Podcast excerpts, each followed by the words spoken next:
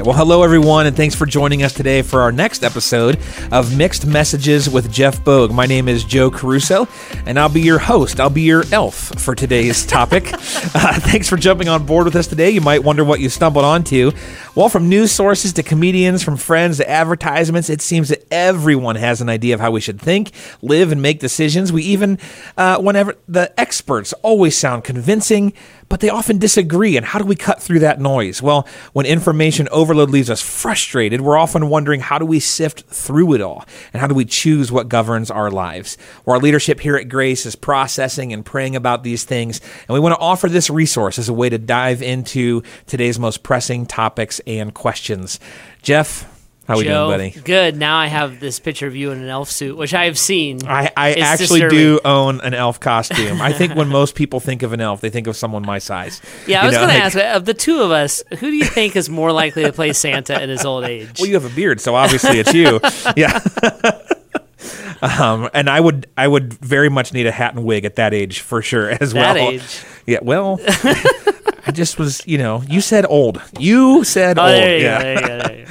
Um, so anyway, well, this is actually a Christmas uh, episode of our podcast, and it actually was sparked by someone who submitted a question. And so uh, I will, let's take a look at this. They said, "I've read and heard messages that say that Christmas is a pagan holiday and that Christians should avoid it." I'm confused by that message, no matter how deep they dive into their explanations, and wonder what you would say about it, please. Well, thanks for saying please. Uh, no, thanks, and thanks for submitting that question. And you know, this is uh, both a perfect Christmas theme and kind of a perfect mixed messages angle at Yeah, it yeah. because this kind of stuff is certainly out there. I was even doing some research and googling and everything, and uh, found a- a plethora of information and opinions even about how this plays out. But uh, Jeff, like, kind of walk us through, at least, kind of kick us off. How do you navigate this question, at least in general, that you know Christmas Christmas is a pagan holiday? Yeah. Well, uh, I navigate it honestly. So, um, you know, I, I remember one time sitting at a pastor's uh, dinner thing that I went to, and uh, the guy got up and and uh, did the devotion, and he he said, in all seriousness, he said, you know, if you rearrange the letters in Santa, it spells Satan, and I was like, wow. You really hate Santa Going for the juggler, Yeah, yeah, yeah. I mean, dead in there. So, um, I think honestly, I, I think there's uh, a, a side of people who are Christ followers who overreact. I actually grew up in some of those traditions Sure. that um, they would look and say, "You don't, you don't have a Christmas tree because that was a pagan ritual. Uh, you don't. Uh, Santa was really a pagan ritual." Um, Christmas itself is a pagan ritual. By the way, this same argument applies to Easter. Yep. So Easter is a pagan ritual, and uh, and they're all right. Yep. They're they're all correct about that. Like, so let's pause there. Dun dun dun. Maybe you didn't realize that. Yeah. Like, yeah, that a lot of this stuff is based off of some old pagan rituals. a lot of those traditions are based off of pagan rituals, Mm-hmm. and and uh, th- they'll differ throughout time and history. Sure. You know, and and so, um, but a lot of them are are uh, some of them are based in like fertility rituals. Uh, some of them are based in like harvesting rituals, a little bit maybe how we would think of Thanksgiving, the Easter bunny, and all of that, and even Easter itself is based off of a uh, the, the the date and the name Easter is based off of a celebration of a pagan goddess, and so you can certainly find those things, and um, they're they're a real thing. Santa Claus, like in North America, really didn't become that big of a deal until probably after World War II. Um, so you can find that stuff, and, and it is and some I don't know like what our what our uh, listener is referring to exactly, but um, so I don't know what you're reading, but it, you can read credible and real things, and there's a there's a real argument there. So you just need to know that like th- there's there's a lot of that, and and uh, anything that that we have created as a cultural holiday um, might have some aspect of that in it. Now, I love that passage of Acts chapter 14. Read that real quick. Yeah, Acts ten fifteen says uh, yeah. that's all right. Uh, says the voice spoke to him a second time. This is God speaking to Peter. He says, "Do not call anything impure that God has made clean." Yeah. So this is Peter having his vision, and uh, Peter is a real conservative, uh, ancient Jewish person. He had a real. it was a real question in early church about whether you had to be circumcised in order to be a Christ follower. Mm-hmm. And so God gives Peter this vision, and this the Bible says like this sheet comes down from heaven, and there are all kinds of animals in that vision that are unclean. So a hooved animal mm-hmm. was is still considered unclean to an Orthodox Jewish person, and then a lot of seafood is considered unclean to a- an Orthodox Jewish person. And in this vision, God gives to an Orthodox Jewish person. God says, "Listen, this is, that, we're not under the law anymore." And so you don't have to observe these rules, and you don't have to observe. You don't have to become an Orthodox Jew in order to be a Christ follower. Is Right. basically what Jesus was saying.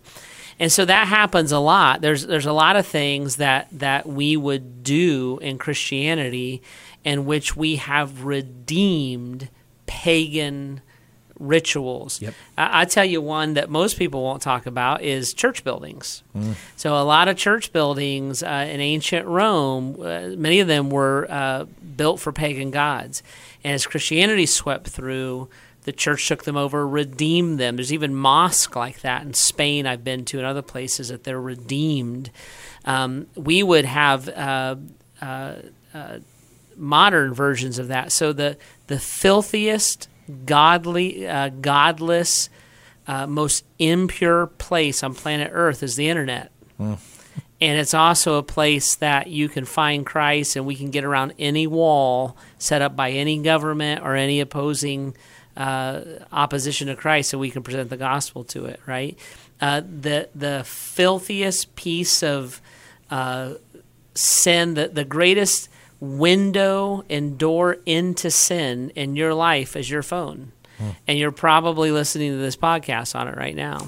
so there's lots of things like that that that have backgrounds or religions that the people of God have changed the meaning of, right? By the way, uh, there are false religions and cults that would change the truth of Scripture, make it mean something else. But that is that's a very common thing, and that's what uh, God's talking to Peter about there in Acts, and and he's saying, no, no, no, I assign the meeting, and and it's not the thing, right? It's not it's not the the the physical thing. It's the heart behind the thing. So Christmas is like that. Yep. So we're not talking about the birth of Christ. That, of course, is in the scripture. We're not talking about uh, all those kind of things. But you could take, um, you can make this argument if you want. Like, uh, you have a nativity set. Uh, Heidi and I actually kind of collect them a little bit. We have a ton of them in our house. Well, the Bible also says, make no graven image. So, do we put an idol up in our house? Are we, or are is it represent something to us, right? Uh, the Christmas tree, you know that that is rooted in a pagan thing. Well, we're not worshiping that tree. It's a celebration of the birth of Jesus in our home. It's one of the most sacred uh, times of the year for for us. Uh, the giving of presents, you know, that we're when we give presents, we're talking about the goodness of God and His generosity, um, et cetera, et cetera, et cetera. So you redeem these things and you make them what they were. Uh, you make them what you want them to be. And you make them around the person of Jesus Christ. Jesus was not born on December 5th or December 25th or December 5th for that matter right? He was probably born more in the spring. Mm-hmm. so people will say well December 25th is a pagan day. I'm like yeah it used to be but now it's the day that the world knows as Christmas. So it's Mm-hmm. been redeemed and changed because of it. Yeah, it's interesting, and um, I don't think this is what our listener is getting into, but the the source material that you'd be reading getting into this, it, it, it's really almost trying to drive a hard line between uh, the words I'll use is between like sacred and secular, and that gets muddy real real fast. Yeah. Even though they're trying to add clarity, Wha what's the deal with that? So that that is a um, that is a, a segment of the Christian subculture that would label certain things sacred and certain things secular. So uh, there's a part of the sec- uh, Christian subculture that would say there's secular music, there's secular television, there's secular movies, there's secular whatever. And I would look and say, okay, what makes something secular?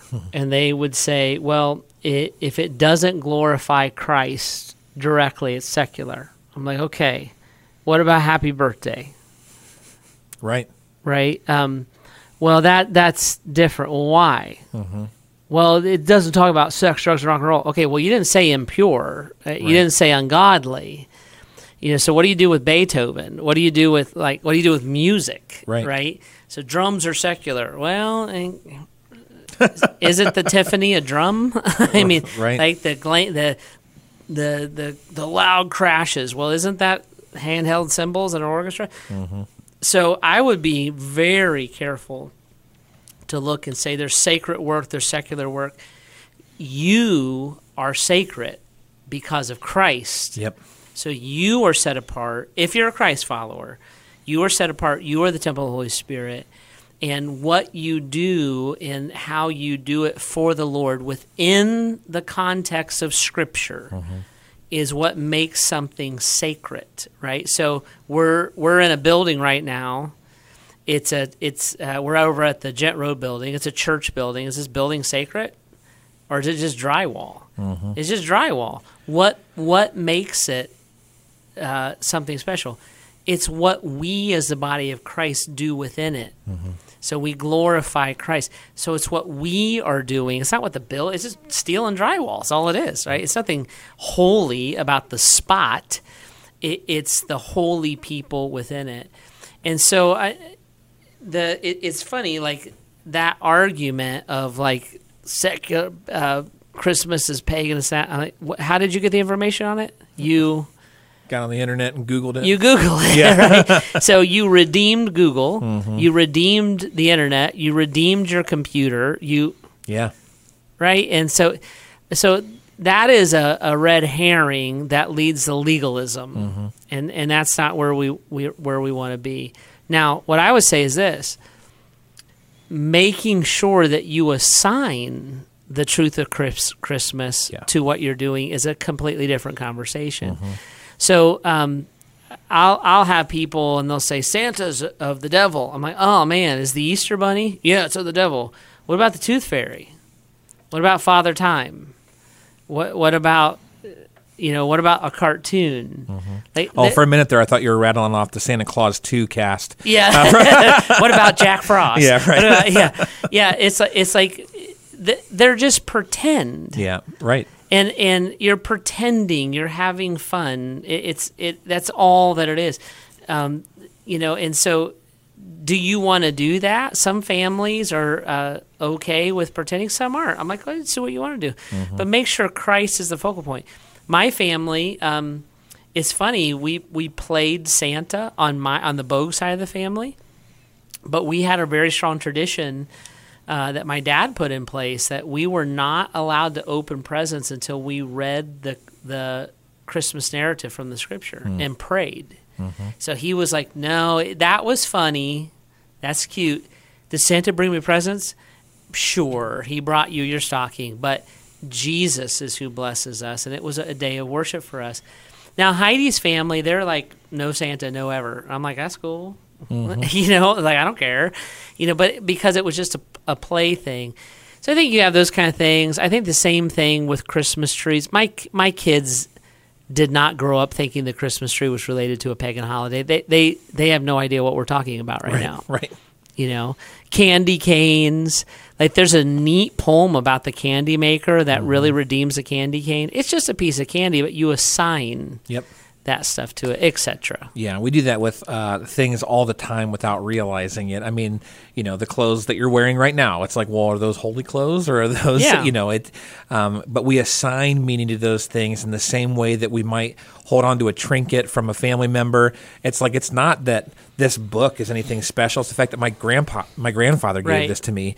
You know, and so the relationship does that. And I love how you're talking about how God redeems these things because, I mean, isn't that us as individuals? Right. Like I have been plenty quote unquote secular Right. for a huge chunk of my life and yet God forgives and redeems, reassigns purpose and sets me on a different path. Yeah.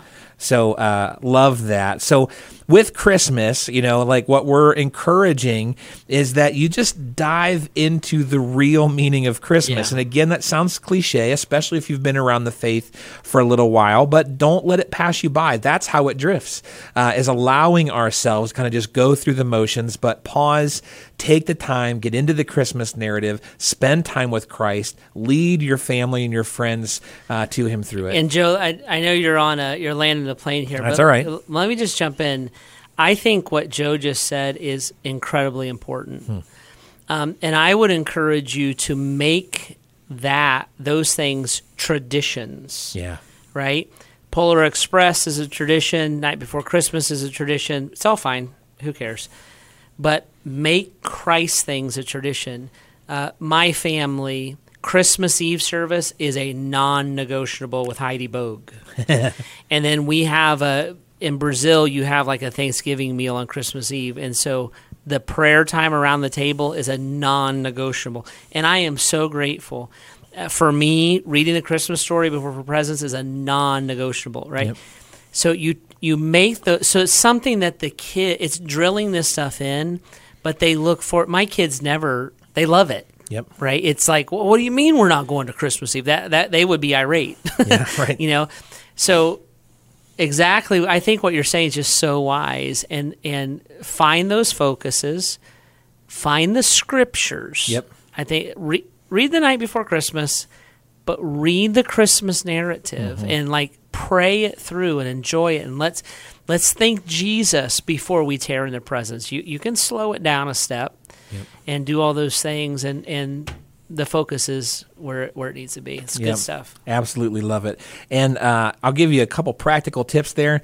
If you have an old translation of the Bible, grab a new one. Even if you have to Google it, maybe get into the New Living Translation. Um, or even uh, for this purpose, you could dive into the message, which is a paraphrase.